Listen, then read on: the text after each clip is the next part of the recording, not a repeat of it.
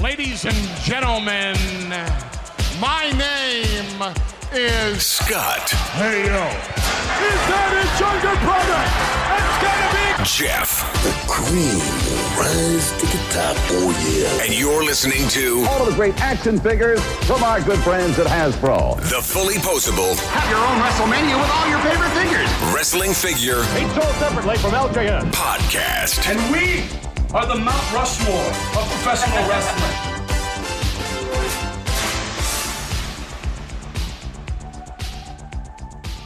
Hey, welcome to episode 342 of the Fully Posable Wrestling Figure Podcast, and back by popular demand, Scott, the longest running episodic wrestling figure podcast going today.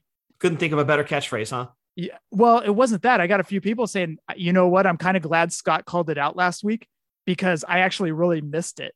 Well, there you go. Bring it back, dude. So back by popular demand. It's bigger than the McRib. Let me just say that. Okay, I wouldn't go that far, but close. Sitting alongside next to me is my real life brother, not storyline brother, Scott. Scott, say hello. Hello. Scott, joining us tonight from Breaker and Bane's Power Hour, and You Know It's Fake Right, is not Bane, because Bane has never sat in with us. No, he has not. He's jealous of that, too. Dude, all he has to do is just ask.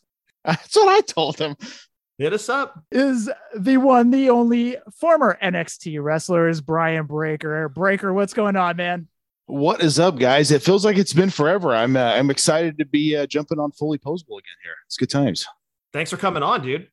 Absolutely. We've hella missed you. It's so good to have you back on. I think you're right. I think it's like been a couple years, 3 years. I think me and Travis did an episode with you guys.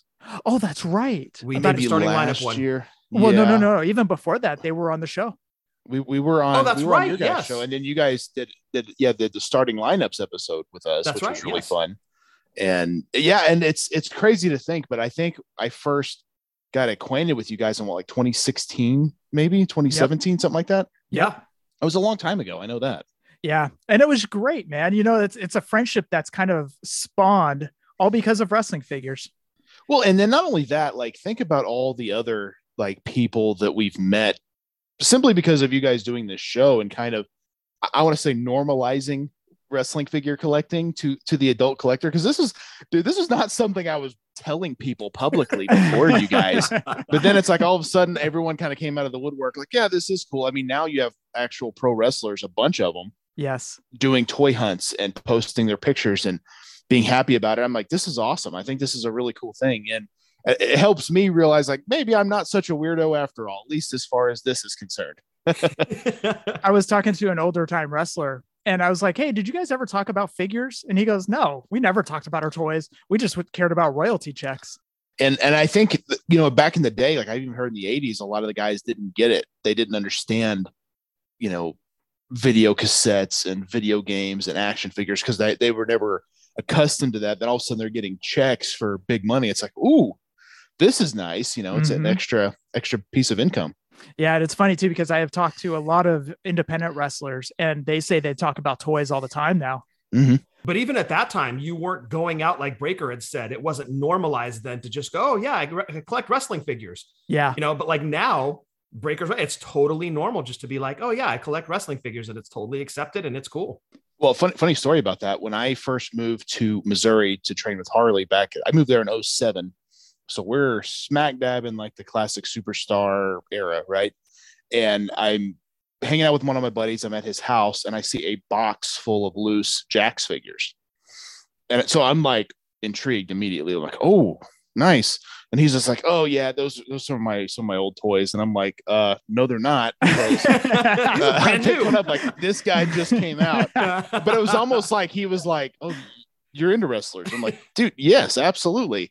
At that time, we couldn't really buy them as much because, just financially we weren't able to, but it was that weird thing of he almost had to immediately be oh yeah, that's that. Those wrestling toys, I don't even play with those. It's no big deal. But in reality, I think we all kind of did to some degree. I know being young, I think it kind of opened our minds to booking matches and stories and all this other stuff. It's really cool. And now I see my nephew, how he plays with his and seeing the creative things he does. It's really cool to see he has this little grocery kit that he has. It's like a cash register and it's got a microphone on it. Mm-hmm. And he uses that to announce them when they come out to the ring. And I'm like, man, that's really cool. Awesome. Like, it's cool to see that creativity come, you know, like it did with me. And I'm sure with you guys as well. Well, like Marty DeRosa said, we were basically little bookers, you know, just totally just getting the rings, putting our matches together. And then, you know, for Scott and I, it was SD Jones versus King Kong Bundy, first match out. Then it was curtain jerk. I mean, I'm sure SD Jones went over on that one, didn't he? Not many times. No, 9 seconds. By the way, did you ever hear the Undertaker Nails 9-second match at the Oakland Coliseum? I've heard you guys talk about it before. Yeah. Oh, the match that was supposed to be Warrior and Flair. Yeah, started out Warrior Flair. We've told this a million times. Taker. Then it would turn to Taker Flair. Yes. And then it turned into Taker Nails. Yeah. Take a match everybody wants to see and absolutely turn it into a match nobody should ever see. Oh, man. Poor Nails.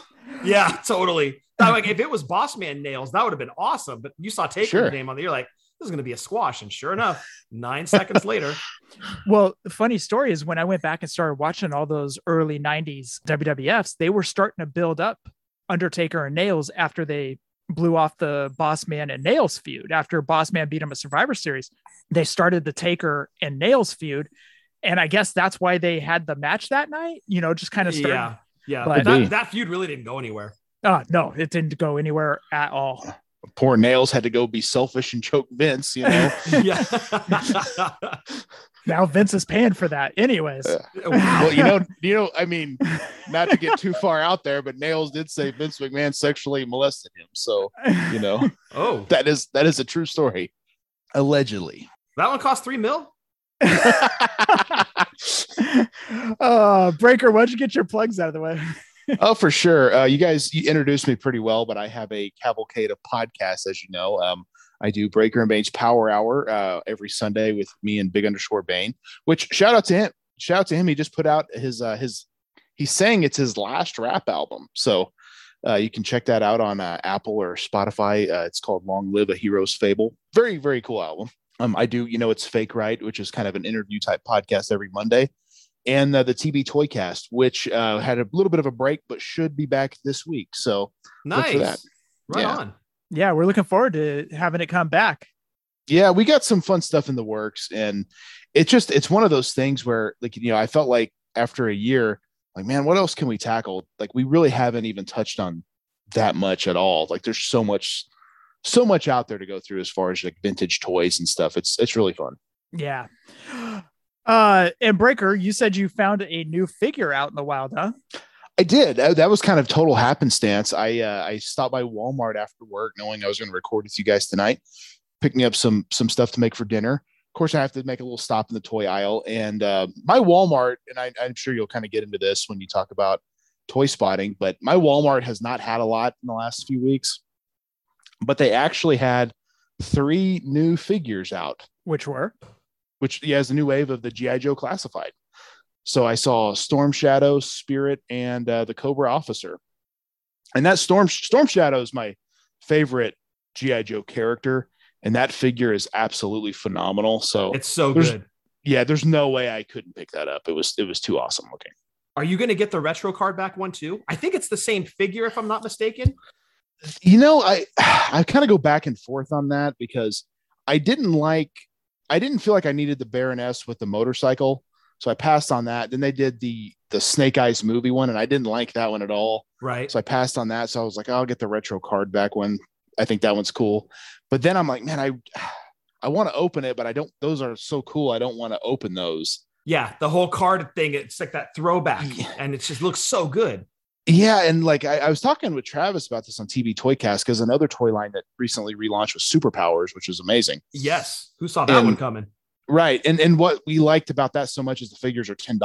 So yes, my thought is if I want to buy 2 Batmans, I can open one and put one up on the wall. With G.I. Joes being $22, $25, whatever they're going to end up being, that's a $50 investment to have one loose and one mint on card. That's tough to do. Yeah. But it would have to be like certain characters that might make it worth it. So like the Storm Shadow, for example, you open up the classified in the box, but then you keep the one that's on the card, the throwback look. Maybe that's the one you put up on the wall and keep MOC. Absolutely, yeah. Yeah, because I mean, if you're only, you're not collecting the entire line, right? Well, I say that. I mean, there's a few I've missed, but I've got most of them. Most of the classifieds. Oh, nice. Okay. Yeah. Okay. Yeah. Are you going to get the Gung Ho throwback one? I don't know. I really like the original, so I think I'm okay on that one. I have to be, because I want to collect so much, and I'm just at that point now, and I'm sure you guys get it. You have to just limit yourself, because there's so much out there. You can't just buy everything. And right. So I will probably pass on that Gung Ho. Okay, got it. So what sacrifices have you made wrestling figure wise? Have you honed in? Like, we've talked to a couple people, they hone in on a specific era. Have you done that? Or are you just certain names across the entire wrestling genre that you're picking up? Or how have you broken out your collection now? So I pretty much don't collect any Mattel anymore at all. Besides, I will buy those new retros that are coming out. I do like those. I did buy that first set that came out on Mattel Creations. So I will probably buy these next couple of waves in the NWO 2-packs are doing. Elites, I've pretty much bowed out on. The Superstars line is cool, but I was just like, I don't know. It's not enough to get me. Still $20 a figure. Yeah. It's not enough to get me to dive in. I have been collecting AEW simply because I thought having another mainstream wrestling figure line was amazing. And so I have been staying fairly current on those, but even that's kind of making me think like, I don't know if I need everybody they're putting out. Cause there's a lot of guys that I'm like, I'm not a huge fan of them or whatever. So I don't know. I'm still kind of undecided, but up till about like Series 8, I think I have most everybody. Got it. So you're pretty much out of the WWE Mattel game, except for the retros then. Pretty much. Yeah. Wow. Okay. Not even the legends or anything like that, huh? Yeah. Well, again, it's just, I feel like I've gotten everybody I want, you know, like I have the Nasty Boys, I have Harlem Heat. And if one comes around where I'm like, oh man, I have to have that, I might snag it. But for the most part, I'm kind of just, you know, hit and miss on those. And honestly, like a lot of what Mattel's done has been great lately. And honestly, after SDCC, all those reveals, there was like Farouk Assad. It was like, oh my God, that's amazing. Yeah. Like some of those are just like so ridiculously fun. I may have to grab them, but I don't know. Travis has this phrase he uses on TV Toycast where he says it's a game time decision, meaning when you're in the aisle, you're nothing else to buy and you have money and you're like, okay, yeah, I'll pick up the goon, you know? So I feel like that accurately describes my Mattel collecting at this point. So the Mega Powers didn't move the needle for you, huh?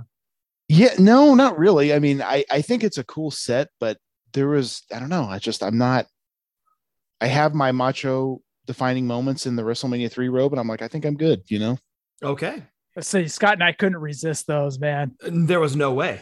Oh, it's a great set for sure. It's a great set. Yeah. Especially where you can link where their hands are already linked, molded together, doing the shake. Oh my God. And then the Zeus and Rip 2-pack was incredible too. Did you get one? Like that? I didn't. I passed on that as well, but it looked awesome. Yeah. I can't wait to have that thing in hand. It's so badass.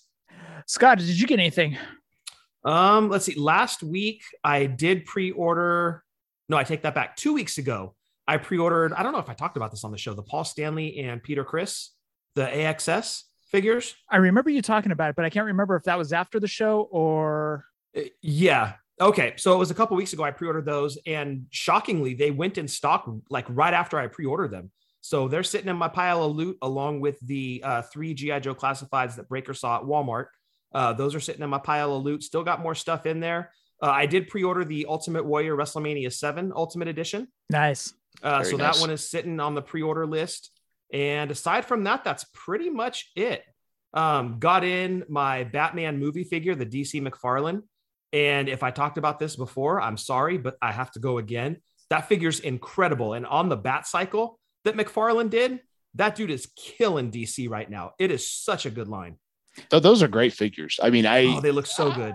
I honestly can't put those over enough. And honestly, too, what I like about them is they're always very well stocked. Like almost every store has plenty, which I think is right. It's not something you see in a lot of the other lines. Yeah, totally. The Marvel Legends, I'm surprised move as quickly as they do, because those are more expensive than the DC figures. But as far as aesthetically looking, the DC figures to me outweigh the Marvel Legend figures. For sure. Yeah, McFarlane's really doing a great job, and I think he's doing a really cool job of getting all these different versions. Yes. Like almost weekly, I'll see a new figure, and it's not like a version of Batman I know, but I see it and I'm like, that is freaking incredible. Mm-hmm. It's just that I want to learn about the characters. I'm like, that's an amazing figure. And yeah, it's great stuff. But again, it's like, it's so hard to you can't collect it all. You can't collect, dude. There's no way. That's the thing is, I've had to stop G.I. Joes because I just can't keep up anymore. Right. I've told this many, many times on the show, but I've been so tempted by Super 7's Optimus Prime and Megatron Transformers figures. Sure. But at $55 a piece, I can't. And Super 7 just announced an Ultimate Edition. Their large scale, they're doing a Lemmy from Motorhead. Yeah, I saw that. You scared me. I thought you were going to say Cliff Burton, and I was just about to faint. He's next. Guaranteed they're doing a Cliff. What are they called? Ultimates. Yeah, Ultimates, yeah. Yeah, they're guaranteed going to put Cliff on that dude. They have the rights to him now. They're going to make everything Cliff that they can. They've already done, three of the reaction styles? There's no doubt they're doing an Ultimate of Cliff. And both, actually, they've done two, the Kill 'Em All and the Ride the Lightning, and both have sold out. Yeah, I thought there was a third coming out. Oh, is there? Right around the corner. Yeah, they're doing another Ghost one later this month, too. Of course they are. So, dude, if they can make any kind of cash on those lines, they're going to do it. Cliff Burton's definitely getting an Ultimate. And Lemmy is currently up for pre-order. You can go pick him up now. So, Breaker, out here, there's a San Jose toy show. Scott, myself, and a friend of ours went back in, I think it was March or February. It was in March. So Super 7, because Super 7's a San Francisco-based company, of course, is always at this thing, right? So we walk in, we go to the left, Super 7's right there. Huge table full of reaction figures, Ultimates, their big Mickey statues, like you name it, they had it. So the Ultimates was like Peanuts, it was Disney, it just all down the line that they had everything. Probably the Turtles, I'm sure. Turtles, they did have Turtles, yeah. Thundercats, yeah, exactly. Yeah. I kid you not, we see the Super 7 table, we look around, then we start going throughout the con, and we're there for about 3 hours, Scott, 3.5 hours. Yeah, three and a half hours, a big con. So we go throughout the con, we finish up, we go back by the Super 7 table. A guy walks up and he goes, I'd like to get the Ghost Ultimate. And the guy says, we don't have any more. Then the customer says, then give me that one on the table. They sold out of Ghost Ultimates right there in 3.5 hours. Yeah. Wow. Yeah. They did big business that day because this was the first one back in a long time. And they actually went back to it. They went to a bigger venue. It's normally in San Jose at like a flea market. They did this one actually at the Santa Clara Convention Center, which is gigantic. So it was about 4 times the size of what it normally is. That place was packed, and Super 7 made a killing that day. So it's coming up again later this month. And so we'll see what Super 7 brings. But yeah, I'm excited for that one. It's a huge toy show. So I love what Super 7's doing. I think all their figures look incredible. I think their packaging is like second to none. I love the box, like the slipcover. Yes. I think that is so cool. But that price point is just, it's hard to stomach at times. It is. And I think sometimes too, because of the pre-order style, like if you wanted to get in on Ninja Turtles, they're on like wave 6 or 7. So it's almost too late, you know, and that part I'm not a huge fan of, but like, and another line they're doing is Simpsons. And so Jeff, I'm sure you dig those. I mean, they're incredible. Absolutely. Those things are gorgeous. And of course want those, but again, price point. $55. Yeah. Exactly. Yeah. Well, they've got G.I. Joe too. Right. They do the G.I. Joe Ultimates. And it's hard to shy away from them. I'm like, but the budget just doesn't allow it. It's going to be certain names that come out. And that's really kind of how I've pared down my collection is, okay, it's got to be a name. If I'm going to spend $55, $65 on a figure, it's got to be a name. The figure has to look amazing, like something I absolutely cannot do without. Right. So if Cliff Burton comes out, you're getting that Ultimate? Game time decision, dude. Understood. There it is. Travis. By the way, Scott, I keep making an error. The guy from Powertown, I keep calling him Sam Rosenthal, but his name is Steve Rosenthal, which leads me to ask, who is Sam Rosenthal? That's a guy you made up, dude. I know. It's a fictional character in my head, dude. All right. It's our imaginary friend, Sam Rosenthal. So that's kind of an omission over here. So you know what? I'm going to just start calling everybody Sam. So just call people different names. Chris Jericho did it for years. It was great. That'll be Jeff's gimmick now. He made a killing off of it. So that's kind of a little bit of an omission. We'll just jump right into news, and there wasn't actually any news. So I am going to pull stuff from the Wrestling Figs message boards that I found kind of important. So first one comes in from Vamp55 on the message boards. He says, hey, Steve, I enjoy predicting what you a lot at Mattel are up to with the future lines. I'm often wrong, but it's part of the collecting experience for me, so I enjoy it. With that in mind, and knowing that Hogan Funk are celebrations of the LJN line, can you share if that is the basis for the future of the Coliseum line, or will it branch out further into other legends under contract? I assume it will remain legends focused. Steve said, for now, the strategy is to stick with homages to the vintage 80s figures. It's too early to tell if we expanded to legends who weren't in the original line, or if we'd move on to different execution. For now, anyone who had an LJN and is available to us is fair game. Bigelow, dude. That would be cool. Yeah, absolutely. I'd be down for a Bigelow in that LJN look, like they did the Then Now Forever, but that's a pretty scarce one to come by. All right, bring out the white shirt referee. Oh, you see, you're going to get to that later. I like what you did. You kind of foreshadowed what you're going to get to later on here. Who's the other name you think? I'm going Bigelow and Savage. Savage is, yeah, that makes sense. I could see a Steamboat for sure. Mm-hmm. That would be badass. But give us the look that he was supposed to be in the prototype. There you go. Heck yeah. That would be honestly, they have rights to a lot of those guys. You think? I mean, like Piper and Orndorff and Valentine, Junkyard Dog, Big John Studd. Yeah. Hillbilly Jim. Yeah. So just throwing this out to the group. Would they touch Davey Boy with the red, but they don't have the rights to do Dynamite? So would they do? They have no problem with that, dude. They've been torturing us with that. Give us Davey Boy with no Dynamite, Warlord, no Barbarian. But would they do that with this line? Yeah. Watch them go Bigelow and Axe.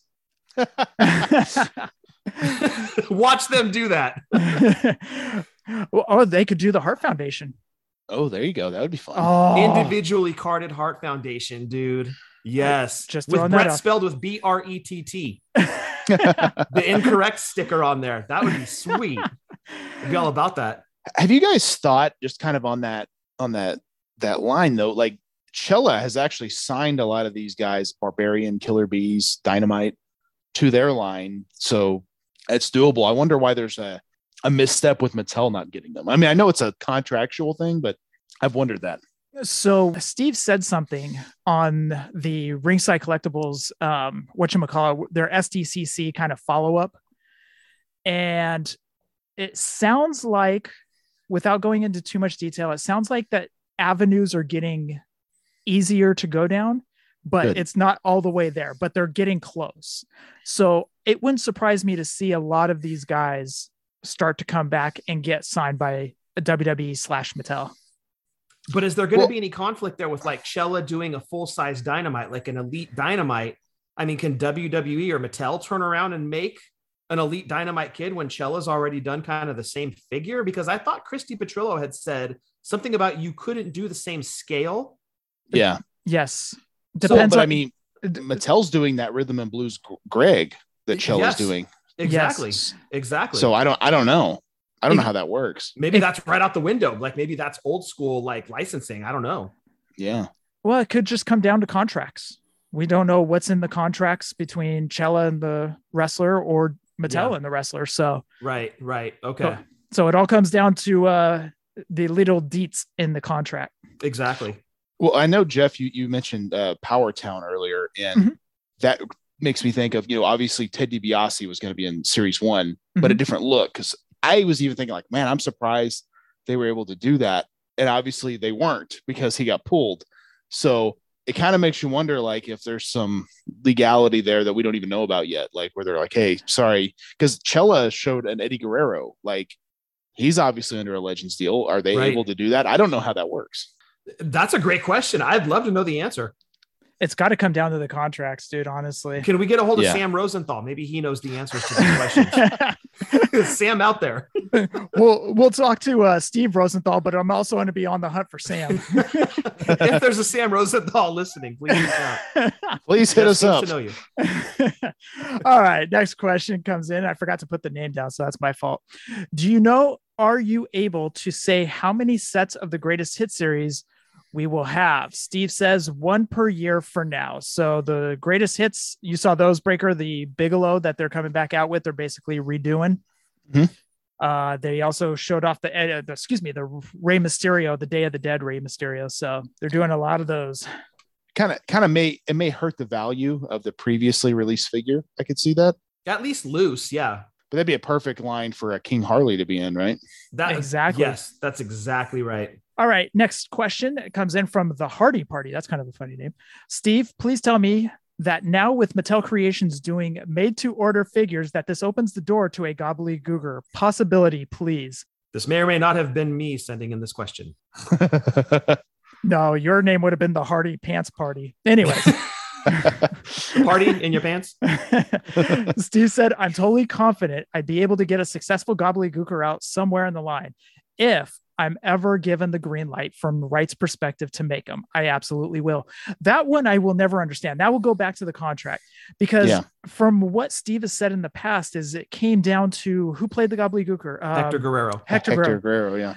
So they said that it depended on if Hector got a contract with WWE, and I'm like, but you know, many people have played. Maurice played her, the gobbledygooker. Dude, thank you. Yeah. Exactly. Well, I mean, how many guys have played Doink? You know. Exactly. Yes. Yeah. Exactly. Yeah. So that one I've never understood. That's a weird. I don't know. Again, it's hard to say. I don't know how this stuff works, but I hope they do it. I know one thing I was going to bring up is when they got the rights to Mr. T, I felt like they were like, okay, we're going to wring this chamois for as much as we can. They gave him the exclusive at SDCC, the boxing 2-pack, Masters of the WWE Universe. He's now in the new Superstars line. We got the Ultimate. Yeah, a retro, exactly. We got as much Mr. T really as you possibly could. So hopefully they do that with Zeus as well, because I think a Zeus retro would be incredible. So, totally. Yep. Yeah. Yeah, especially if they're going to stick with the 2-packs, you could just throw him in a 2-pack with Hogan and you're good to go. Absolutely. And everybody that bought it would buy that as well. Easily. Yeah, that's a no-brainer. As Steve has always said, they try to pump out as many figures as they can before the license is up, or, you know, because as they've said, they've always, a person could be yanked out from under the rug from them just like that. Kind of like Hogan in 2015. Or Sting, that Legends figure. There you go. Absolutely. Yep. Like, look what they did with Tugboat. They released like every version of him they could. Oh, yeah. All right. Next question comes in from Bafio.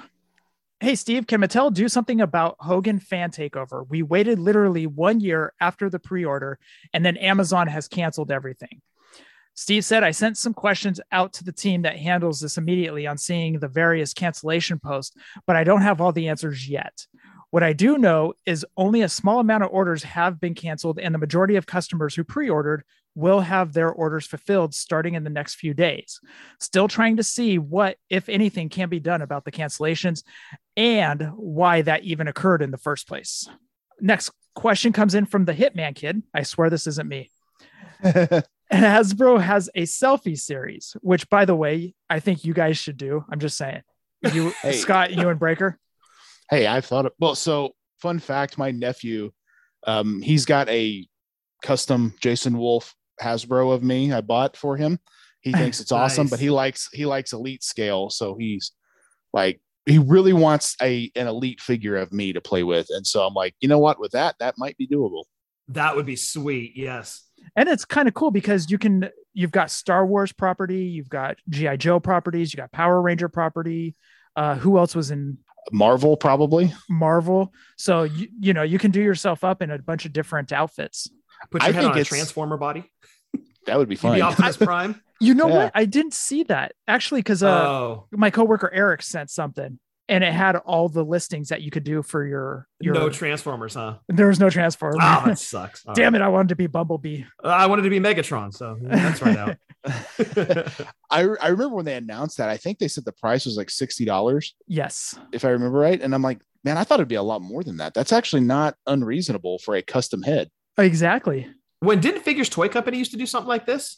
Yes. My face on a figure or something? Yeah, exactly. So this isn't anything really new, but it's kind of the first time that a major toy company has taken something like this over, and it gets your brain kind of moving like, okay, if I could have my head scanned and put on like anybody's body, say like Mattel opened up the door for this, Hasbro, who would it be? You pick one.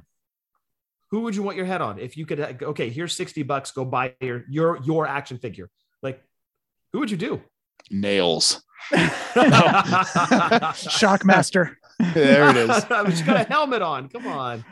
I've already cosplayed that for Halloween one year. So you did, yes. Yeah, I don't know. I guess for me, being a wrestler, I'd try to find someone with like similar looking gear, you know. So I always thought Jack Swagger would be a good body for me because I wore the singlet. So that might be what I would go with. I don't know. That's just an idea though. Yeah, it's one to think about though, right? Like if they were going to give you $60, here, go buy your action figure. Yeah. You had the door open for Mattel and Hasbro. Who would you go with? Who would you go with? Probably Kiss. Well, that would be Put my head on Gene Simmons gear, even though like Gene is my least favorite Kiss member. Really? Like not Peter Criss? No, it's Gene. Really? Peter's an asshole. Well, he's such a jerk, dude. Peter Criss is like the worst of them all. No, he's really not. He's really not. He's good. I like Peter Criss. Yeah, Gene's my least favorite, but I'd still want, like, his gear was always the badass one, you know? Dragon boots, the axe base. Like, that's probably who I'd go with. All right, back to the Hitman Kids question. Hasbro has a selfie series where someone sends a face scan of themselves. Hasbro creates their head scan and attaches it to their figures. Is that something Mattel is considering doing too? Also, Steve, if you can attach your head scan to the body of any wrestler, who would it be? Steve said, can't speak on behalf of the company, but I'd be down for it. And as far as the question of whose body you'd like to be put onto, he says, I'd probably go with some Bret Hart style gear for my personal figure, which is a good one. That's absolutely. Good choice. I would sign my own figure too. Okay. So if it was a wrestler, Jeff, would you do the same Bret Hart? More than likely, or Rock and Roll Express. I'd go Kevin Owens. And then see how many people like are like, oh, that's a good Kevin Owens figure. That's a great Kevin. It's uncanny. It's solid. All right. Last question. Killer Groove says, hey, Steve, will WWE allow you to make figures of current referees, backstage interviews, and commentary members now? I've been waiting for a modern referee figure with a molded shirt for 10 years. Steve says, we have access to a few announcers, interviewers that you'll be seeing in time. Still no movement on modern referees though. Well, we got Corey Graves and we do have a Pat McAfee coming out. Why do you think they don't go that route to do like, I get like announcers and referees aren't going to move as well, but like, I remember Jax would do like, they throw like an Earl Hebner in like 3-pack. So it's like Triple H, The Rock, and Earl Hebner. Yes. It's like, I get Earl Hebner by himself may not sell well, but it's nice to have in the collection. I think this is maybe where Build-A-Figures would come into play. No, there you go. Or even like, let's say a Build-A-Ref, right? Like, it doesn't even matter which one, but like a Build-A-Ref figure. Well, I think that's do well. They did Danny Davis, didn't they? They did. While back. Yeah. They did Danny Davis. Now we need Nick Patrick. Why not? Breaker's over there like, yes. Charles Robinson with his little Natrobe. That would be so badass. That would be amazing. Charles Robinson was sprinting action to the ring. Charles Robinson's such a cool guy. Great dude. Is he really? Oh yeah, he's the best. He needs a figure. I agree. And that, again, the longevity he's had looks exactly like he did when he first started. Never had a figure. It's kind of a travesty, but there's a picture that floats around on Facebook about every year, and usually the local independent wrestling companies will see, they'll post it because it's Charles Robinson taping the ropes, and it'll say, see this, he's been in the business 20 years and he's still paying his dues. And I always take my moment to comment, yes, he's head of ring crew. That is his job. He gets paid a second salary to do this. Just so everybody knows. Just so we're clear. Yeah. All right. So that is it from the Wrestling Figs message boards that I was able to pull from there. This week, we are going to go back in time. And actually, Breaker, I got to applaud you, man. You really went deep on this one. So, but we'll get into that in the nostalgia segment right after this. Absolutely.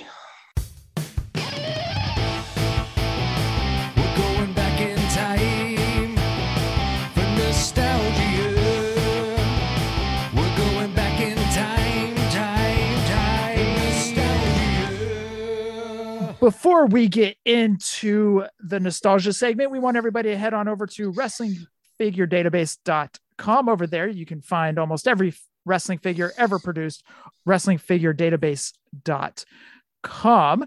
And this week, Breaker decided he wanted to do, and I'm excited about this, LJN thumb wrestlers. So what we want you guys to do is go over to the WWF section on WrestlingFigureDatabase.com. Look for LJN, and you will just have to scroll through a little bit, and you will be able to find all the thumb wrestlers we're going to talk about this evening. So again, WrestlingFigureDatabase.com. All right, Breaker, I've got to ask, where did you come up with this one? So as you guys know, with TV Toycast, me and Travis kind of took the idea you guys had for a nostalgia segment, but kind of opened the parameters to anything. And so I think when we started, we just assumed action figures, right? But then as we started coming up with topics and picking things, I threw out one week, I threw out the Viewmaster. Yes. Because I was like, everyone had the Viewmaster, right? Everyone remembers that. Yep. I don't remember ever like really liking the Viewmaster, but we all had one, or every kid had one. Yep. Yeah, and it was always like fun for like a few seconds, and you're like, okay, I'm done with that, you know, and then you got to move on. But so Travis picked it, and I was like, oh, that'll be interesting, and we got like great like feedback. Like everyone really enjoyed that. They're like, man, that was so cool because I haven't thought about a Viewmaster in years, and that kind of opened my mind. I was like, there's a lot of stuff. You know, you think board games or just random stuff that has come out over the years that we don't always think about. And so like LJN, I mean, thumb wrestlers, but they also had the bendies. They also had the stretch wrestlers. Yep. There was so much like kind of under the radar things that we don't always think about. And so like, I don't know, I thought it would be fun to dive into these. No, I love it because we always praise LJNs, but when we say LJN as a rule, we're talking about the big rubber figures. You know, we're not really talking about the sublines, you know, which were the bendies and the thumb wrestlers. So no, I love this. This is great. All right, Scott. So what I did on our show notes is I split it up between good guys and bad guys, because basically I would say most of them were paired together. Yeah, they were in 2-packs. They were all 2-packs. So I'm going to have you go over the good guys and the bad guys. Yes, sir. LJN thumb wrestlers, the good guys, Hillbilly Jim, Hulk Hogan, Ricky Steamboat, Junkyard Dog and Paul Orndorff. The bad guys, Roddy Piper, Randy Savage, Jake the Snake Roberts, who was produced in small quantities, Nikolai Volkoff, the Iron Sheik, Big John Studd, and King Kong Bundy, who was also, like Jake Roberts, produced in very small quantities, and that rounds out the thumb wrestlers. So as we said, these were all put into 2-packs, but they could be paired with, you know, you could get Ricky Steamboat and Randy Savage, or you could get Ricky Steamboat and Jake the Snake. You could get Ricky Steamboat and King Kong Bundy, they paired them off into different 2-packs. It was always face versus heel. It was. Yes. So you could get Roddy Piper and Hogan, or you could get Paul Orndorff and Roddy Piper. So they came in variations on these, which I thought was really cool because you could get Roddy Piper, but if you didn't like Paul Orndorff, you could get Roddy Piper with Hogan. Exactly. So I thought that was kind of cool how they kind of paired them together like that. It was definitely a fun way to do it. And it was a good way to sell more sets, right? Because you may have already had Hogan, but you're like, oh, I really want that Macho Man. So I'll go ahead and buy this set. I thought these were like, to me, like the LJNs were so much fun, but this was almost like, if you're going to take your wrestlers to school, this is what you take. You don't take your, wrestling superstars. You could take your little thumb wrestlers and maybe put them in your desk and your teacher doesn't see them. So this was just kind of that weird subline. And, you know, I think everyone remembers, you know, thumb wrestling, right? So this is just kind of adding a little bit to that. I think it was a really good idea. Wait, you're not supposed to take your LJNs to elementary school? I didn't dare because, man, those kids were vultures with your action. Like I remember a kid had a X-Men Gambit when I was in first grade. And so he's got like it's almost like a trash bag material coat and super cool. And of course, everyone's like, let me see it. And they ripped his jacket. I was just like, oh, I remember telling my mom, she's like, that's why I don't let you take your toys to school. And I'm like, yep. Lesson learned. Sucks to be that guy. Oh, totally. Well, you couldn't really pack your backpack full of LJNs because the thing had weighed like 96 pounds by the time you were done. It would be so obvious. It's like, why is your backpack so heavy looking? The school bully starts picking on you. You pull out King Kong Bundy. Suddenly you're wielding a weapon. Exactly. So Scott, do you have any memories of playing with these? You know, really my memory is of sitting in front of the LJN ring, having whatever kind of matches, looking off to the left, and there sat our Bendy's ring that had all of the LJN Bendy's inside of it, including the Hulk Hogan with the blue knee pads, by the way. Yep. And then looking over to the right and seeing our little pile of thumb wrestlers, which for the most part for us really ended up being kind of stocking stuffers at Christmas. Yes. It wasn't really anything that we went out of our way to collect. We just ended up kind of getting a bunch of them. But to be honest, I didn't really play with these too much. If I wasn't playing with LJNs, it was most likely going to be playing with the Remcos. Third option would be the Bendy's, because I really love the Bendy's line. And then fourth was kind of like, all right, well, I'll slap these things on my thumb for like 2 minutes and then back to the LJN pile. You know, it was kind of one of those. I remember when we got these, I was like, oh, Dad, you got to be Jake the Snake Roberts and I will be Ricky Steamboat or whatnot. And we jammed our thumbs up their butts, right? You know? Yeah. And so, so Dad and I start, you know, thumb wrestling. I'm like, how do you pin? Like, wait, how do you win? You know? Yeah. So Dad and I would rip the thumb wrestlers off and then just actually thumb wrestle. Again, it's a good idea that doesn't have the best execution. You know, Travis brought up a really good point on TV Toycast one time that I had never thought about, but he always kind of talked about price point of toys. And he brought up, like, if you're going to a birthday party, this is an ideal birthday gift because it's two wrestlers, but it's going to be cheaper probably than the one LJN figure. So, he's totally right. I know. Yeah, and I know birthday parties that I went to where the kid would get one Ninja Turtle or, you know, one whatever, but it's like that's the only one they got. So they didn't have a collection of those. It's just this one lone figure. And so I think sometimes stuff like this is good as like a gift or something like that. Like you said, a stocking stuffer for sure. Totally. Yep. No, that's a great point. Great point. So why was JYD in trunks? That's right. I forgot about that. He wasn't he? That's just lazy. That's what that's lazy. I wish somebody could answer that. You know, there might be somebody out there that can answer that, but I've always wondered why JYD was in trunks. That is a weird one. Or kind of like Scott, you mentioned the Hogan Bendy. Like, why did it have blue knee pads? And why was it taller than all the other Bendies? True. Yeah, I don't know. It was gigantic. It was like taller than everybody else and had blue knee pads. Like, and that was the one. And that was the one that came with the ring. Correct. Yeah. Yeah. Yeah. It was really bizarre. And they made it way tall. Like it wasn't even close. Like this Hogan was just like the Andre the Giant of the figures. Right. It was head and shoulders of everybody. Wasn't their plan initially to do Bendy's like LJNs like that? Yes. But then like the wrestling superstar was like the prototype. And they were going to scale it down. That's an interesting thing to think about. Cause I wonder if we would have the hype for that line if we had just gotten Bendy's as opposed to, you know, the posable figures that we got. No, probably not, man. Honestly. Yeah, because like those are fun, but they're not that great, you know? Although, you know, what's funny is I was going through eBay and going through Wrestling Figure Database today. I kept thinking, I was like, man, collecting the Bendy's would be so much fun. Just going back because they're so miniature and they pop. So in fact, we went to the Santa Clara Toy Show that I was talking about earlier. And when we went there back in March, somebody had a bag, a Ziploc bag full of Bendy's. And I asked the guy, how much do you want for this? And I think he said 35 or 40, Scott, if I'm not mistaken. I think so. Yeah. And well, that's a good deal. Well, they were beat up though. So I was like, I'm going to pass. But at the same time, I was kind of thinking, I was like, man, it'd be cool to kind of start collecting those. Well, and I think that they had a leg up kind of on the LJN mainline because you could actually, as they say, they're Bendy's. You could bend them. You could do moves. Right. The arms moved, the legs moved, the torso moved, which kind of gave you an extra element of play outside of the LJNs, which didn't move at all. So in my opinion, like for playtime, they kind of had a leg up, but the assortment wasn't there like it was with the LJN mainline. That's why we played with that a majority of the time. Sure.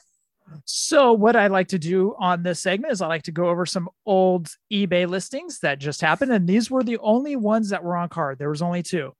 So Hillbilly Jim versus John Studd, last sold eBay listing was June 9th for $100 on one bid.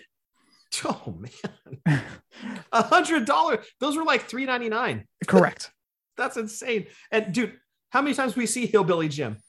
Oh, dude, all the time. He was like the only one left out of all the two packs at the end of the day. Like, all the Hogans were gone, but you could get yourself a Hillbilly Jim. I mean, is there something to be said, though, the fact that it was actually on card, though? I mean, that has to be factor as to the expensive part. I mean, because I mentioned to you guys, but I don't think we were recording yet, but like these were like a fixture at every flea market or garage sale. You were definitely going to see some thumb wrestlers, you know, almost always. Yeah. All right. And the last one was Ricky Steamboat versus Roddy Piper. Last sold eBay listing was July 29th for $99.99 on a buy it now. Crazy. Wow. Somebody really wanted their thumb wrestlers. These I wonder if it was the same guy that bought both of them. Oh, I know, huh? It was like Sam Rosenthal. You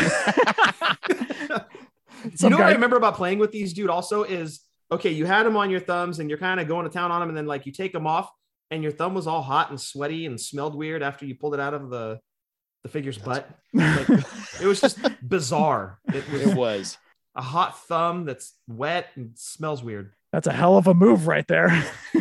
Do you guys remember in 97, Jax actually did a line of these as well? Yes, that's right. And, yes. And of course, Jax, was basically LJN, but we didn't know that at the time. But I remember I popped huge when I saw those because I had my LJN thumb wrestler still. So it's like, well, I can do Bret Hart versus, you know, Hulk Hogan. Like, this is awesome. And, but again, much like you're saying, once you get them, you're like, yeah, okay, these aren't all that great, really. But Remco actually had a line of thumb wrestlers too, Jeff.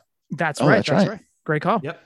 By the way, I do want to point out that the Jake Roberts did have Damien around his neck. That's right. Yeah, that interesting because you know the LJN didn't, which is kind of fun, different style figure. Yep.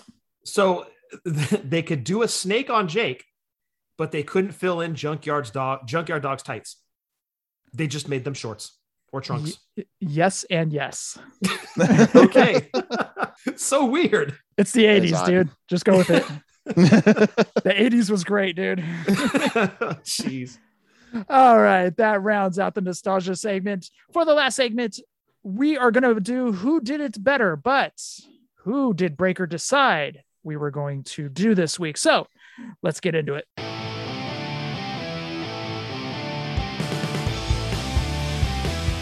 All we really want to know is who did it better.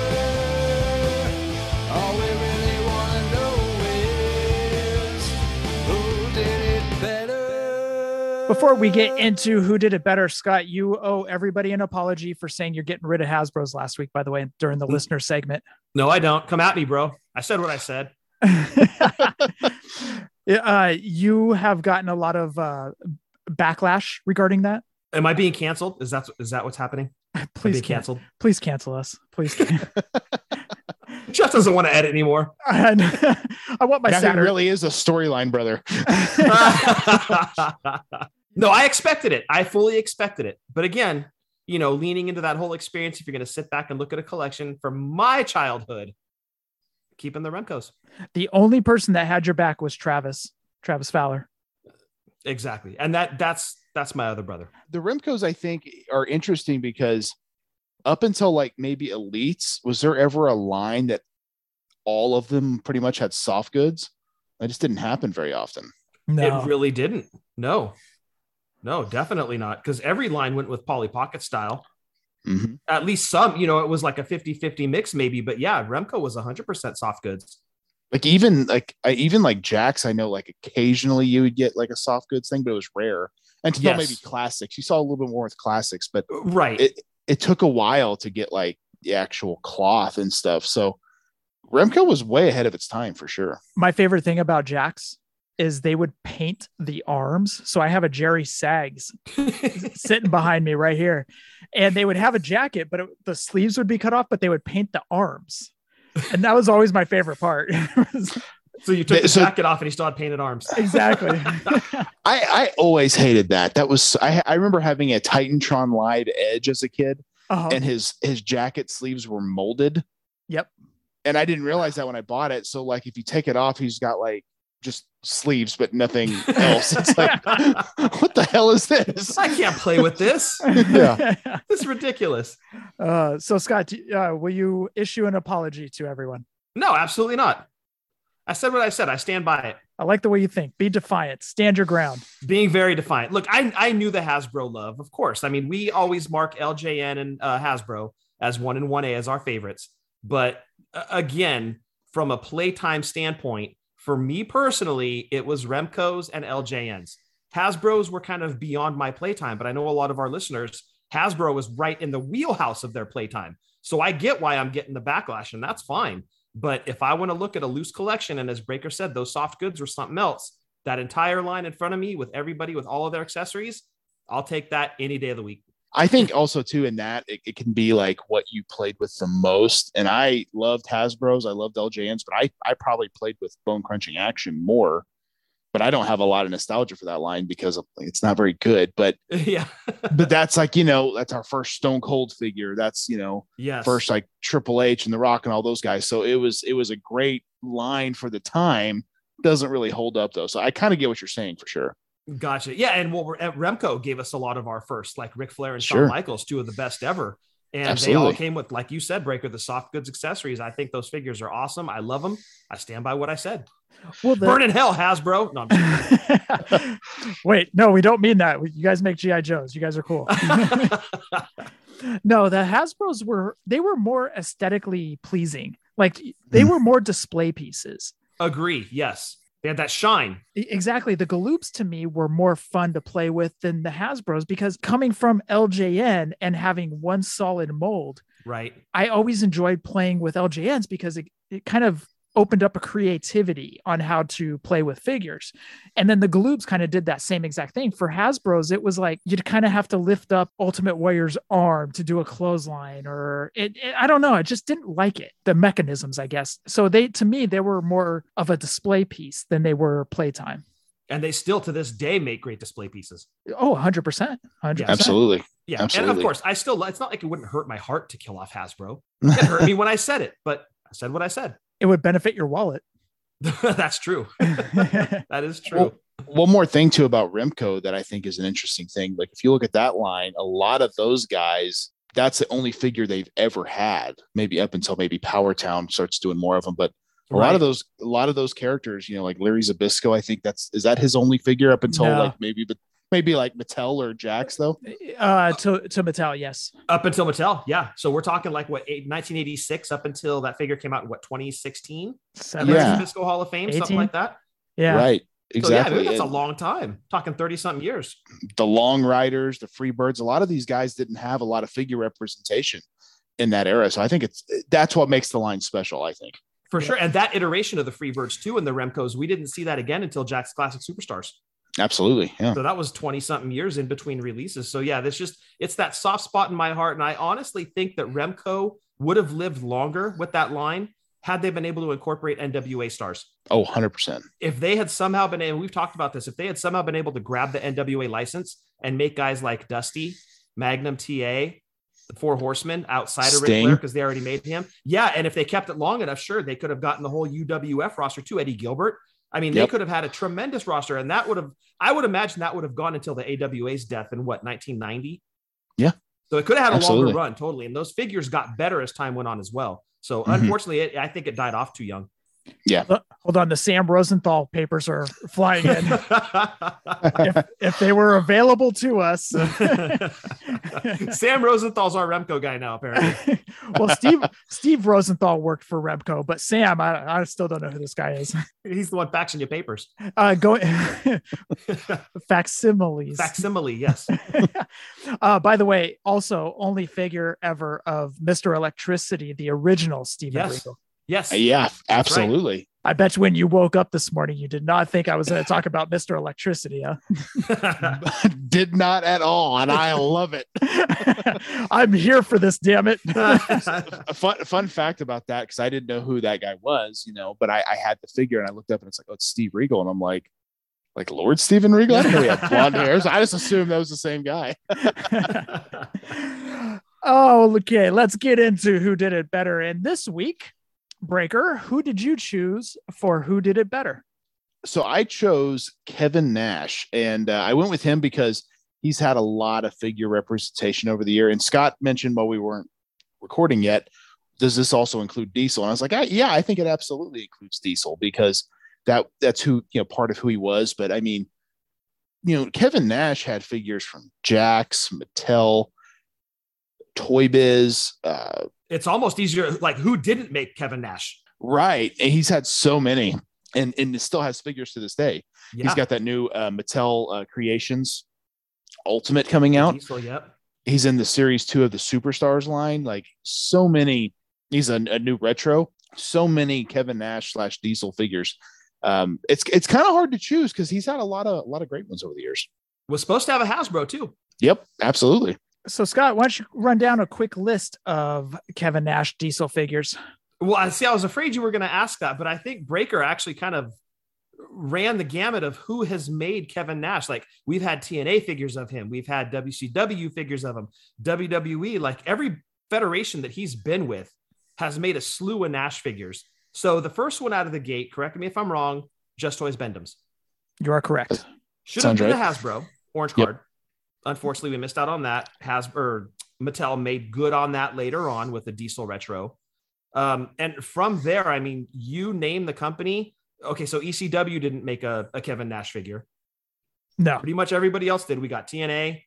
We had a bunch of classic superstars of him. Mm-hmm. Mattel has made, as Breaker said, just a slew of Kevin Nash / Diesel figures. And man, it's run the gamut from really bad, see his Kevin Nash vibrating figure, to really, really good, which will be the lists that we're going to throw out. One underrated one that I do want to throw out is his Deluxe Classic. Mm, yes. Oh, so you're calling that an underrated? I am calling it underrated. It's one of my favorite Kevin Nash figures, but I don't feel that it's my favorite Kevin Nash. I kind of made a list of like a top 3. And surprisingly enough, that figure, Jeff, because he's in his red Outsiders gear, that one is in my top 3. Okay. That is a great, great Kevin Nash sculpt. I love that figure. It's fantastic. I have it signed in Sharpie. I've got to get it re-signed, actually. Get that re-signed, sir. I need to get it re-signed, sir. What color are you going to go with, though, to pop off the red outfit? Ooh, great question. I'd probably go yellow. Put some Harlem Heat action on that thing, red and yellow. Yeah, I think I would go yellow on it, or a sky blue, or a... Ooh, I think a blue color would be good when you get it re-signed. Yeah, that would be good. It would come down. I'd have to choose yellow or blue, and I would have Kevin Nash decide. That is such a ballsy move to take a magic eraser to your signature. Like I couldn't do it. There's no way I'd be like, nope, I'm just going to buy another one and have them sign that one. It's easy to do. It's really easy to do. Check it out. First you step to the side, like your leg is... Okay. Sorry. Settle down, Jeff. R.I.P. Shakji. All right. So actually you made a top 3. Why don't you go over your top 3? Yeah. So my top 3 of Kevin Nash figures, I've got his Mattel Elite Legends Series 12, which is a fairly recent figure, but damn, that face sculpt is good on that thing. Isn't it? It's an outstanding, like, I don't know that I would put it as my number 1 because I'm having a hard time with these top 3, but that new Elite Legends, and I hate to go recent on it, but man, that thing is so good. Like, just look at it. The headband, the expression on the face, it's in the Too Sweet, great looking figure. As mentioned previously, the Deluxe Classic Series 2. Last one on my top 3 is the Mattel Elite Hall of Fame Series 5 as Diesel with the IC title. That's a really good figure too. Actually, I think that's my number 1. Okay. So that's where I'm kind of torn because it's those 3, but I really think it comes down to that Elite Legend. And I hate to be all pro Mattel, like I've been the last few weeks since SDCC, but here we go. I think my top 2 are the Legends Series 12 and the Hall of Fame Series 5. And I think I'm leaning Hall of Fame Series 5 just because I was a bigger fan of Diesel than I was the Kevin Nash character. Okay. So I think we're in agreement on that, Jeff. Solid picks right there, man. Thank you. Breaker, do you have a list or do you have a favorite? So there was, I had to look it up real quick because I thought, I hope I'm not remembering that wrong. And I must have been, I must be kind of confusing a couple of figures, but a figure of his I really, really liked because I thought it was just a great figure was his initial TNA Toy Biz. I thought it was an absolutely phenomenal figure and tall, like very, very good scale. But I seem to remember it being his first figure with gray hair, but that's actually not the case. I don't think he had a figure with the gray hair until TNA Jax, but I could be wrong on that. I think you're right. Yeah. Because I don't recall the Jax WWE making any Nashes with gray. Yeah, and that's, I don't know, that's a weird thing, but that's such a trademark of his nowadays. For sure, yeah. So I feel like that should be done.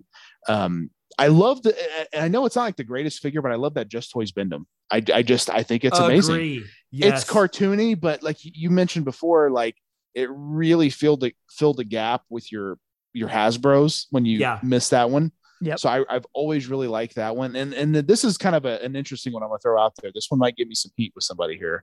I really like the WCW Toy Biz because.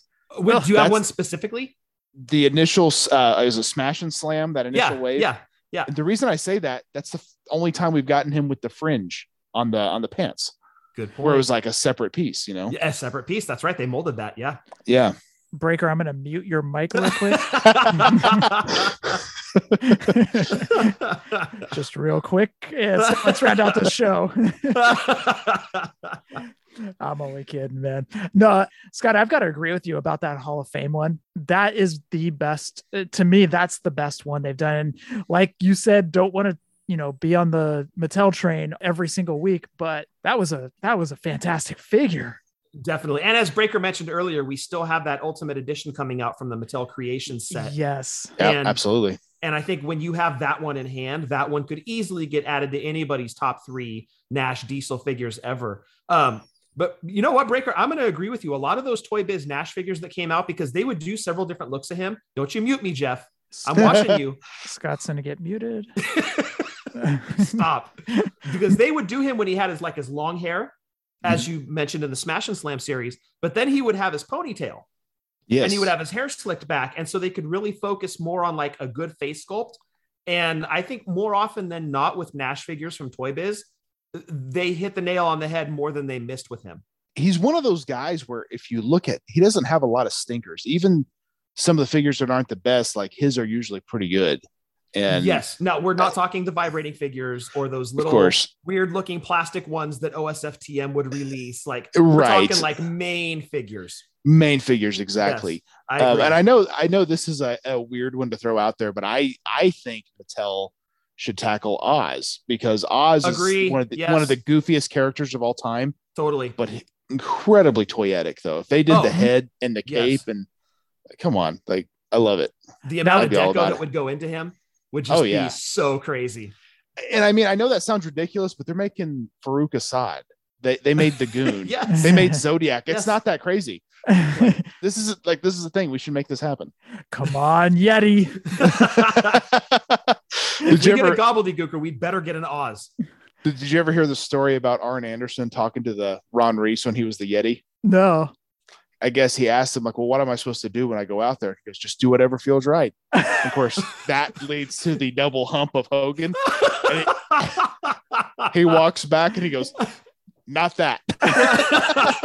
Oh, my God. Classic Arn Anderson. We actually reviewed that pay-per-view on Drunk Wrestling History not too long ago. And we spent a lot of time on that specific spot where they were basically, quote unquote, double teaming Hogan. That was so awkward. Oh my gosh. Is that the same one where the giant falls all the way off the building? Yep. Yeah. Oh God. That was peak bad WCW. And now you'll get this with Drunk Wrestling History. WCW didn't seem like a big deal until Hogan got there. Correct. But they were putting on some banger pay-per-views in 92, 93. Their talent roster was great. Unbelievable. Hogan comes in, they become a big deal, but it's it was kind of garbage in a lot of ways though. Yeah. The writing got a lot worse because you had Luger and Ron Simmons at, I believe it was Halloween Havoc 91, 92, right. And the 2 out of 3 falls match for the world title. It was incredible. Mm-hmm. Absolutely incredible. But yeah. And then you go fast forward 2 or 3 years and you've got the giant falling apparently to his death from the top of Detroit Stadium. Wait, what? And they just had a monster truck battle on top of the stadium too. What? And then Hogan's doing a speech. That's a long way down to the parking lot, brother. And in walks the giant, nothing happened. And no one in the crowd is even at all concerned. And Hogan's got that face oh, it's so bad. So he was yelling zombie. Come on. You just fell off the roof. Yeah. Horrible. So Breaker, I do have a quick question about, it's fake, right? Sure. I've listened to, I would say, about 90 to 95% of all of them. Is there one story that maybe one of your buddies is told that kind of surprised you didn't even know about? Man, I'd have to think. I know. So it didn't get told on the podcast, but we were going to, this is a little bit disgusting. fair warning to everybody. Oh, bring it. But a friend of mine, he's a local Oklahoma wrestler named John Cross, but he's told me this story before, and he mentioned it on a Facebook post, that this is where I think the whole landscape of pro wrestling being fake or not real is so bizarre. He's doing a match in Texas somewhere, in which there's no like athletic commission or anything. He's got some color, so he's bleeding. They're fighting through the crowd, so there's blood going places. And this is, probably early 2000s, so it was a little bit more commonplace then.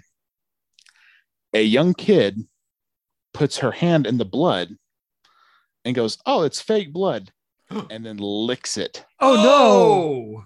Oh no! Did she get a she's hardcore chant? Well, I think, I don't know if like anyone really saw it except him, but I think he was just like, "Oh my God, what is happening here?" And I think it's that weird mindset of like, maybe she's heard it's not real blood, it's ketchup, or it's movie blood or whatever. And so I think that's the weird thing about pro wrestling. And I've always said this, like, people, I think they think everything about it is this staged, scripted, almost like play, when in reality it's like, yeah, it's a show, it's entertainment, but it's like everything is happening. It's really happening right there in front of you. So it's almost like you pull everything out and like, oh yeah, there's no way any of this is real. But it's like, no, these guys really do get hurt. I mean, we've seen it happen. Big E recently, nearly could be a career-ending neck injury, who knows? And it's just a simple little mistake. And so that's, I think, the part about it that's always kind of baffled me, is when people can't, whether you're a fan or not, like that's irrelevant, but you can't look and be like, yeah, that's dangerous, these guys can get hurt, it's a live action stunt show. So I think that's the craziest story that came to mind. I know my buddy Jack Gamble, we've joked about this before, where he had mentioned that, someone at work tells him like, "Hey, I know you do that wrestling stuff, but I don't really like wrestling." He's like, "Yeah, okay, that's fine, whatever." And they get to talking more, and he's like, "Well, what do you like to watch?" He goes, "Well, I like, like The Bachelor, Survivor." And he's like, you know it's fake, right? And again, it's like, we don't bat an eye at that. Like, we know it's like kind of trash TV, and it is what it is. People can enjoy that, but if you were to tell them you like wrestling, there is that certain reaction you do get from people. Yeah, it's like a stigma almost. Yeah, and it's like, and like they can't wait to tell you like, "Oh, you like wrestling? It's fake, right?" Yeah. Like, I've been watching my whole life. It's not a secret. I mean, I don't know. I think it's weird how there's this stigma. And I know like Jim Cornette has said back in the 80s, the fear was if the word gets out, we won't make any money. And that's really not the case. But I could see where his fear would come from. Like, for sure. If people don't believe this, they won't spend their money. Now people are kind of in on it, and that's kind of part of the entertainment. But like, my nephew's 8, and he's kind of told me, like, people have told him it's not real, but I'm like, I will never break that barrier for him, because I feel like because he loves going to live wrestling. He loves watching it on TV. So I will always keep that mystique alive as long as he's willing to believe. Mm-hmm. For sure. It's like Santa. Exactly. Yep. Wrestling is predetermined, but it's anything but fake. And that's right. What I told the FedEx driver the other day. Because the FedEx driver, I had my Heart Foundation t-shirt, the NBA Jam style Heart Foundation shirt. I had that on at work. And he goes, "Great shirt. I love it. But he comes up to me and he goes, "Do you believe in that wrestling?" And I said, "Do I believe in it?" He goes, "Yeah. Do you believe it's real?" And I said, "The outcomes are predetermined, but the injuries are real." And he goes, "Oh, yeah. They get hurt. But do you believe that it's real?" And I'm like, I think I just answered your question. You totally just answered his question. I don't know what he was looking for, though. Well, if you base it off of that, okay, so you're going to say, okay, pro wrestling's not real. Well, what is real? Are we talking sports? Like, with sports, you're dealing with big money and contracts and politics. Mm-hmm. That takes realism out of it. I remember when Brock Lesnar was in UFC, he loses to Frank Mir, kind of like no one saw that coming, but Frank Mir got him. He beat Heath Herring in his second fight, and his third fight's for the UFC title. How is a one-on-one record in any way put him in a title match? Yeah. Other than the fact that he was selling tickets and he was selling pay-per-views. He's money. Yep. How is that not a work? You know, like, I'm sorry, it is. Yeah. Is the fight real? Sure. But it's a business. So anytime you have business and money, it's a work. Yeah. Put some Joe Schmo, the FedEx driver, in the ring and have him take a power bomb from Breaker and then have him get up and tell us that it's not real. Yes. Okay. Come on. Give me a break. Scott, you know, what's funny is I was just thinking about when you got into the TNA ring down in Anaheim. Rack my nuts on the fucking rope. I'm like, this shit's real. A funny story about that. A guy I trained under a lot was Trevor Murdoch. He was down at Harley School when I was there. And one of the things he always liked to do is let guys know, hey, when you get in the ring, probably something you didn't know, hold on to the rope. Yeah, I didn't know that. Yep. That is why. So he could not wait to kick that bottom rope or middle rope. It hurt bad enough without that Breaker. Oh my God, just thinking about that. Like he anytime he'd be in the school, like if you guys have probably seen it, when you give a shoulder tackle, you kind of almost make an L shape with your left arm and you meet pec to pec. If your arm hangs flat, your fingers or knuckles will hit the guy right in the nuts. Just one of those little tricks of the trade. So anytime Trevor was there, I'm like, hey, Trevor, you mind showing the new guys why we hold our arms like that in a tackle? He's like, I'd love to. He'd hop in and pop him in the nuts. Something he lived for. So, oh, that's so bad. Oh, so visual good. Aids. Yes. Thanks for answering that, Breaker. I've always kind of been curious, like if there was one story that kind of just came out of nowhere and kind of surprised you. So there's a bunch, you know, and I think every experience is different. And I think that's what's been fun about doing this show, because I didn't necessarily think that when I started it. I thought, oh, I can only really talk to wrestlers. But then I was like, well, no, I can talk to other people, because, you know, referees, managers, ring announcers, promoters, fans, people who are in any way into wrestling have probably been faced with this question multiple times. And I'm sure you guys have many times. And it's weird because, like, I don't know why you have to defend your fandom, right? Like, Right. Jeff, I know you're a Buffalo Bills fan. Like, no one is like, well, why do you like them? It's like, you just do. I've had that question a gazillion times, but especially a dude out here, and being a dude from California out here, liking the Bills. They're like, really? You're so far away from Buffalo. Why do you like the Bills? I get that question all the time. So, but I know what you mean. Like, you'll hear a lot of people go, oh, I love Spider-Man, or I love Marvel. Yep. Nobody goes, well, you know, there is no Spider-Man just shooting webs out of his hands. You know, it's a different fandom. That wrestling is a different fandom that you kind of have to explain to people that don't understand it. Well, yeah. Like, a guy at my work was, and I try not to bring it up, but he was kind of talking about Dark Side of the Ring, and cause he was watching it on Hulu or something. And I was like, well, yeah, I've seen them all. Like, you know, what questions do you have? And he was just kind of like, well, you know, was Bruiser Brody, was he really murdered in the locker room? I was like, yeah, that's legit. Like, part of the show. And I'm like, how is that part of the show? Like, I mean, it's such a far question, but it's like, and then like the next day, you know, he's like, I know you like that wrestling stuff. I just can't get into it because it's not real. And I'm like, okay. The next day he was going to go see Jurassic Park. And I was like, you know, it's like, you already know where I'm going. I don't think the dinosaurs are around anymore. So you don't even need to go see this movie. Just, you know, skip it. Jeeps were not around when dinosaurs were around. Yeah, exactly. But again, it's not weird to get lost in a movie or, you know, or comic book stuff. Like, it's not weird to say, hey, we're going to go see the new Jurassic Park movie. Oh, awesome. I've heard it was good. Or, hey, we're going to go see the new Thor movie, or whatever it might be. That's not weird to people. But if you say, hey, I'm getting a group of friends together, we're going to watch WrestleMania, people are like, oh, really? Why? Yeah. And I don't understand that. I've had a few friends who were not wrestling fans. And I remember one of them, I'm hoping to reconnect with him soon. He lives in Michigan, but I was having a Royal Rumble party. I think it was the 2005 Rumble.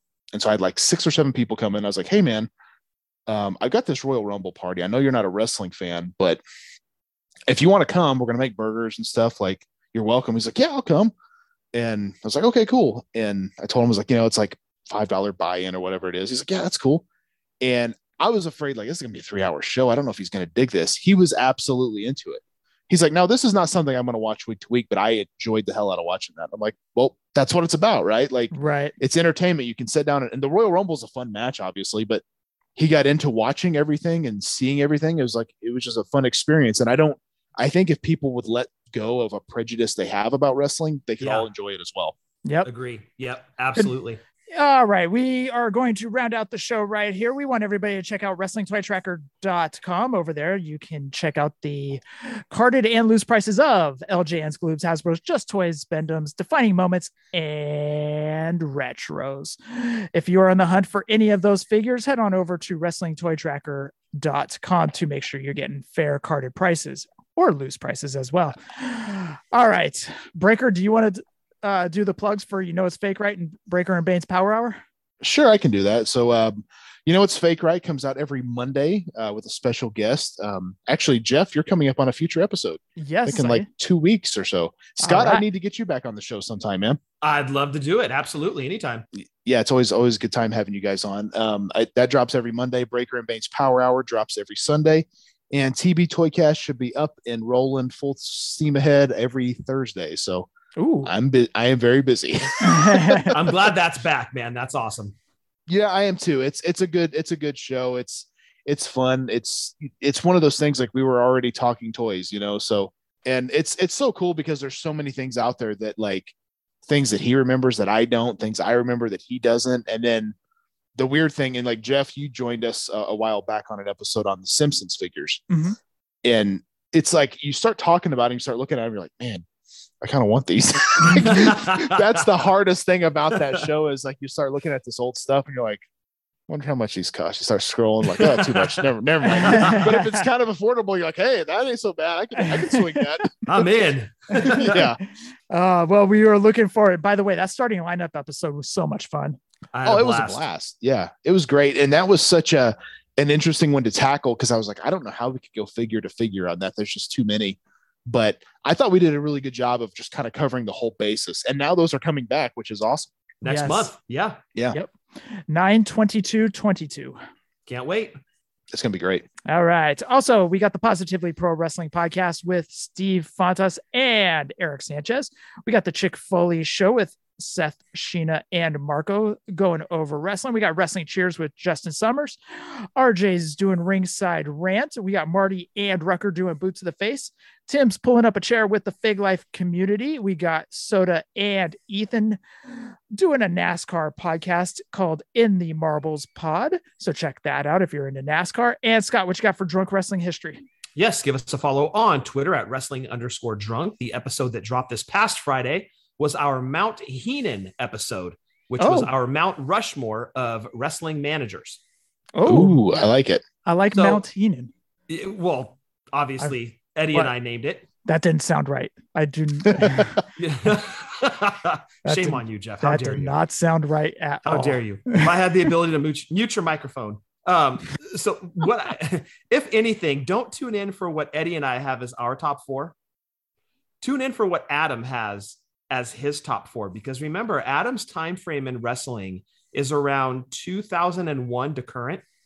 Oh, I bet that was hard to think of four managers from that era. It was. So, I mean, he had, well, I don't want to give too many spoilers away, but obviously Paul Bearer was on that list because he's been after the fact. Okay, Paul Heyman.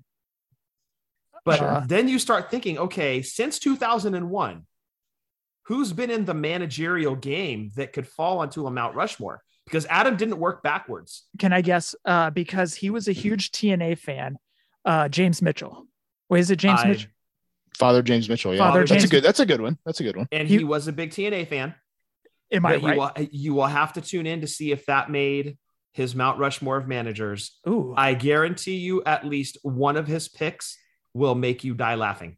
I hope it's Lamont. Ernest the Cat Miller's manager.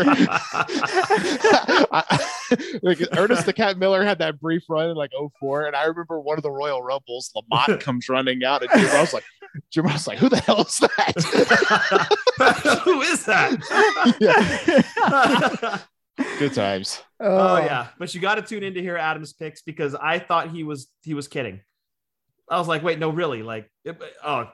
All right. It's a lot of fun. Check it out. I mean, obviously Eddie and I are almost on the same page, but Adam's is completely out of left field because of his time frame, and that's what makes that episode, at least for me, very, very enjoyable. So again, wherever you find your podcast, you'll find Drunk Wrestling History, because we're not always accurate, but we're always drunk. Wait, was it Cherry? Deuce and Dominoes? I'm not giving anything away, dude. No spoilers. All right. You got to tune in. That's a good guess too, though. It is. Yeah, because now your brain's working like, okay, who was a manager after 01 that would actually make a Mount Rushmore? I'm thinking Stacy Keibler with the Dudleys. I'm thinking obviously Hayden, you know, stuff like that. All right. Well, and also too, in like the later eras, like they weren't like Bobby Heenan where they had a series of guys they managed. It was always like, right, like Cherry was specifically with Deuce and Domino. Correct. And that was it. So I miss the days of like Jimmy Hart having his, you know, crew, and, you know, even Mr. Fuji had a few guys usually sometimes. So Slick had an army next to him. Yeah. Classy Freddie Blassie. So I think we had the golden era of tag teams in the 80s. Mm-hmm. And I think we also, without a doubt, had the golden era of managers. Mm-hmm. Yeah, they all had their own unique personality, but then like you said, Breaker, they all had their army of guys next to them that was so different. And that's what just made it fun as a kid to watch. Like, okay, who's Hogan going to take on next? Like, which manager is going to put the army behind him to go take on Hogan? And that was always super exciting. Yeah. Oh, I agree. I think it's awesome. All right. I've got to tune in Friday for this one. Oh, you'll love it, dude. Text me after you listen to it. All right. I will. Let me know how hard you're laughing at Adam. And also check out Marty and Sarah Love Wrestling. Scott, roll call. Yes, sir. Going to throw it out to the great Jason Wolf. If you need artwork of any type, Jason is your guy. He does custom Hasbros. He does incredible artwork. He's designed most of our t-shirts. He should be designing yours too. Jason Wolf, give him a follow on his Twitter or any pretty much social media at The Art of Jason Wolf. And of course, Jeff, I know this is your favorite part of the episode where you get to sing along with me. Yes. Outsiders Beard Co. Outsidersbeardco.com. Yes. With waxes and oils to making your beard hairs smell great. And if you don't want your beard hairs smelling like your butt hairs, head on over to outsidersbeardco.com. Well done, dude. Ah, yes. I knew eventually I'd get it. Well done. All you had to throw in there was these are all made by Bane, the amazing artist, Bane himself. So you got to go to outsidersbeardco.com. Check it all out. Ah, yes. I was so close. I almost had it all. He puts out great products. I can't actually wear a beard anymore because of my job, which sucks. But I used to always have a beard, and I was more a fan of the balm, and I never had thought to use anything like that. But once he made me some samples, I was like, man, this stuff is awesome. Like it's such a cool thing. Yep, definitely keeps your beard soft and it smells good. And I use oils myself. I've tried the waxes. Not a big fan of the waxes, but I definitely like the oils. Yeah. And I think every person's a little bit different, but 100%. Yeah. It's great stuff. Now I'm going to throw something out at you guys. You mentioned the great Jason Wolf and his custom Hasbros. Now that is something I've been collecting very heavily. Mm-hmm. And a big reason is I think it's really fun to collaborate with him on all the different ideas and like, hey man, what if we did this and did that? And he's like, oh yeah, I definitely could do that. I want to give you guys take a guess how many custom Hasbros I now own from the one and only Jason Wolf. Cause the number I put them all in a notepad and, you know, it numbered out and I was very shocked to see the number. Okay. So the TV Toycast tweets them out. So, okay. I'm going to say Jason has produced. And keep in mind, I have a lot of like heads from like Warsman and other people. Yes, and I've done some custom requests, so I've got probably more than I should have, but I have a bunch. I'm gonna say 32. And Breaker, are these all custom Hasbros you have complete in your collection? Complete in my collection from Jason Wolf. Scott, would you like to take a guess? I'm gonna go 26. I have 71. Oh, we had our numbers together. We weren't even close. Yeah. Wow. Yeah. 71. Oh, wow. Yeah. Well, and I think what has made that such a fun collection for me, it's on a bunch of different levels. I don't have to worry about mint on card or loose because that's not even an option. And it's really cool because like he did I guess you could say it now. He did an adorable Adrian Adonis recently, mm-hmm. and you kind of could pick the attire you wanted him in. He's done that with Sting.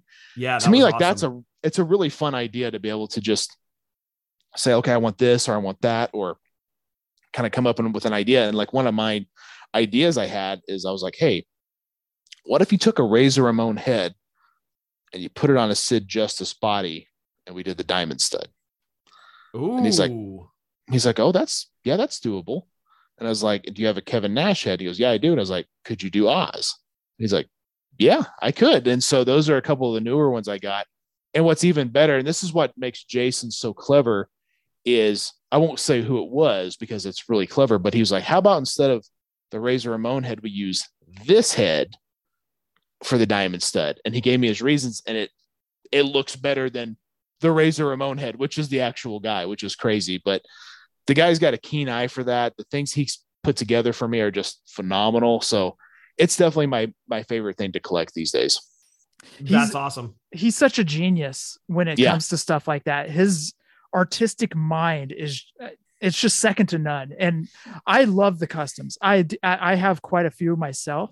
Yeah. There's some that I wish I would have jumped in on, and I guess I can still put in an order for it. Or I think if you hit him up and just kind of like, hey man, are you ever thinking about doing this? Are you ever thinking about doing that? And usually that's kind of how a lot of my ideas kind of came to be, because I didn't collect these initially. And it was one of those things, like the first one he did was Zeus. And I was like, oh, that's awesome. But I was like, man, that looks really cool, but I don't really have any Hasbros anymore. And then like, next thing I know, it's sold out. Mm-hmm. Like, well, dang, that's gone. And then he does Owen Hart, and then he does the Road Warriors. And I missed out on all of those. And I was just like, I guess I can't collect these now. But finally he re-released a couple that he'd already done, and I was like, okay, I want those, and I want to get all of these from now on. And so I've been able to kind of, I actually don't have Anvil. That's one of the few I've missed out on. Gotcha. But I think I have the Road Warriors now, I have Owen Hart now, so I have most of the ones he's done, and he's always coming up with new ideas, and he can digitally sculpt now, which is like a game changer. Like that's I don't know, the things he can do is just incredible. How do you display yours, Breaker? I have these, they're like acrylic. I can show you pictures here when we're done, but they're like acrylic. I think they're for nail polish, like they're risers. They go up like stairs. Oh, yeah. Gotcha. Yeah. How much do those cost? You can get two of them on Amazon for like $24, $25. Okay. Yeah. Cause I was looking at those for the detolf, right? That's exactly what I was in. Yeah. And they're really cool. And like, and sometimes like you can, like I have mine all, like they all his stand up perfectly, but like if they ever like tip over or anything, you can put a little sticky tack on their foot and holds them in place. I've had no issues there. But what's interesting about this is like, you know, all these guys do custom heads, and that Curb Stomp does like decals, right? And so one of the ones I wanted for a long time was Bob Sparkplug Holly, which is, it's a deep cut obviously, but I was like, man, that he's just toyetic to me. He looks cool, and he belongs in the Hasbro era. Warsman did a Bob Holly head, Curb Stomp did the decal, so bought everything, sent it to Jason, and he put it all together, and it's incredible. And now, and since then, Soda hit me up. He's like, how did you do that? I want to get one. I kind of explained it to him. He's like, okay, yeah, I'm going to do that too. And I'm like, awesome, man. I think it's really cool. Yeah, he does some great, great work. Breaker, I do want to thank you for being on the Summer of Saying Dude Love. Of course, we wanted you on. So I want to thank you for jumping on as well. So thank you again, kind sir. I appreciate it. I always appreciate the invite. It's really cool chopping it up with you guys. It's crazy. We've known each other as long as we have now. And, you know, the first time we recorded and back like 2016. I think we were talking about that earlier. It's really cool to see, because I remember when we were first recorded, I think in nostalgia segments, you were doing LJN still maybe, and you may have jumped into Hasbro, but it was early on. Yeah, it was. I think the first time we talked, I think we were still in LJN, but in the time that it took for us to get you on the show, and then we had transferred over to the Hasbros. But yeah, it was, and I still remember that first interview, and you were so cool, dude. You were just like, because we had a snafu, a technical snafu, and something dropped off, and it was, you know, I'm running around, you know, like the office guy, and I'm like, it's happening, you know? Right. Freaking out. Yeah, exactly. And I was like, hey Brian, I apologize, we had a snafu over here. And you're like, oh, okay, man. Like you understood, like it was so cool. Like most other people are like, oh, these unprofessional pricks, you know? No, Breaker's been in our corner since day one. And like Jess said, you were one of our first interviews, and you couldn't have been nicer and more gracious with your time. And honestly, from both Jeff and I mean, you've been in our corner since day one. We can't tell you enough how much we appreciate that, dude. And that's, I think, what's been cool about this whole community, you know, of all these people like coming together, and, you know, some of them have started their podcasts. Like me and Travis is a prime example of that. We don't know each other outside of social media, but we start our own podcast together. And I think it's really cool. I think the way you guys have brought people together in that regard and stuck with this show and continue to do it. And I know there's been some ups and downs, obviously, as time goes, but I feel like things are in an upswing, which I think is a great thing. And I, you know, I hope everybody still enjoys it. I know wrestling figures will kind of have ebbs and flows where people are super into them and then they kind of fall out, but for sure. Yeah. You know, it's still fun. Like even if I didn't collect, I would still listen. And I hope everyone does that as well, because there's been times like right now, I don't really collect Mattel, but I still love hearing about them. I still love looking at them. Like that's figure collecting will never leave us. It's always a part of who we are. Even if we don't actively buy everything, it's something about, it's fun. Like that's what I do for, you know, enjoyment. If I'm having a bad day, I will go to a toy store because that puts me in a better mood. Yeah, absolutely. And I love, like you said earlier, Breaker, that it's all normalized now. Yeah, it is. Yeah. It's not like a weird thing. It's cool. Like I'm hoping the AEW crew, because I know so many of those guys come to Tulsa at some point, because I'm like, hey, I know all the spots that you guys need to hit, because I know they all like to do that. So that's, to me, like, that's the cool thing about it. And like, it's fun that we can all kind of share this joy for action figures. Yeah, for sure. Well, we thank you again for being on, Breaker, and very well said about the love of action figures. Yeah, it's awesome. Scott, for episode 342, anything else? Stay safe, stay healthy. Fig Life since 2016, and happy toy hunting. And I want to thank Breaker one more time for being on. And I want to thank everybody for listening to episode 342, # Fig Life. Adios.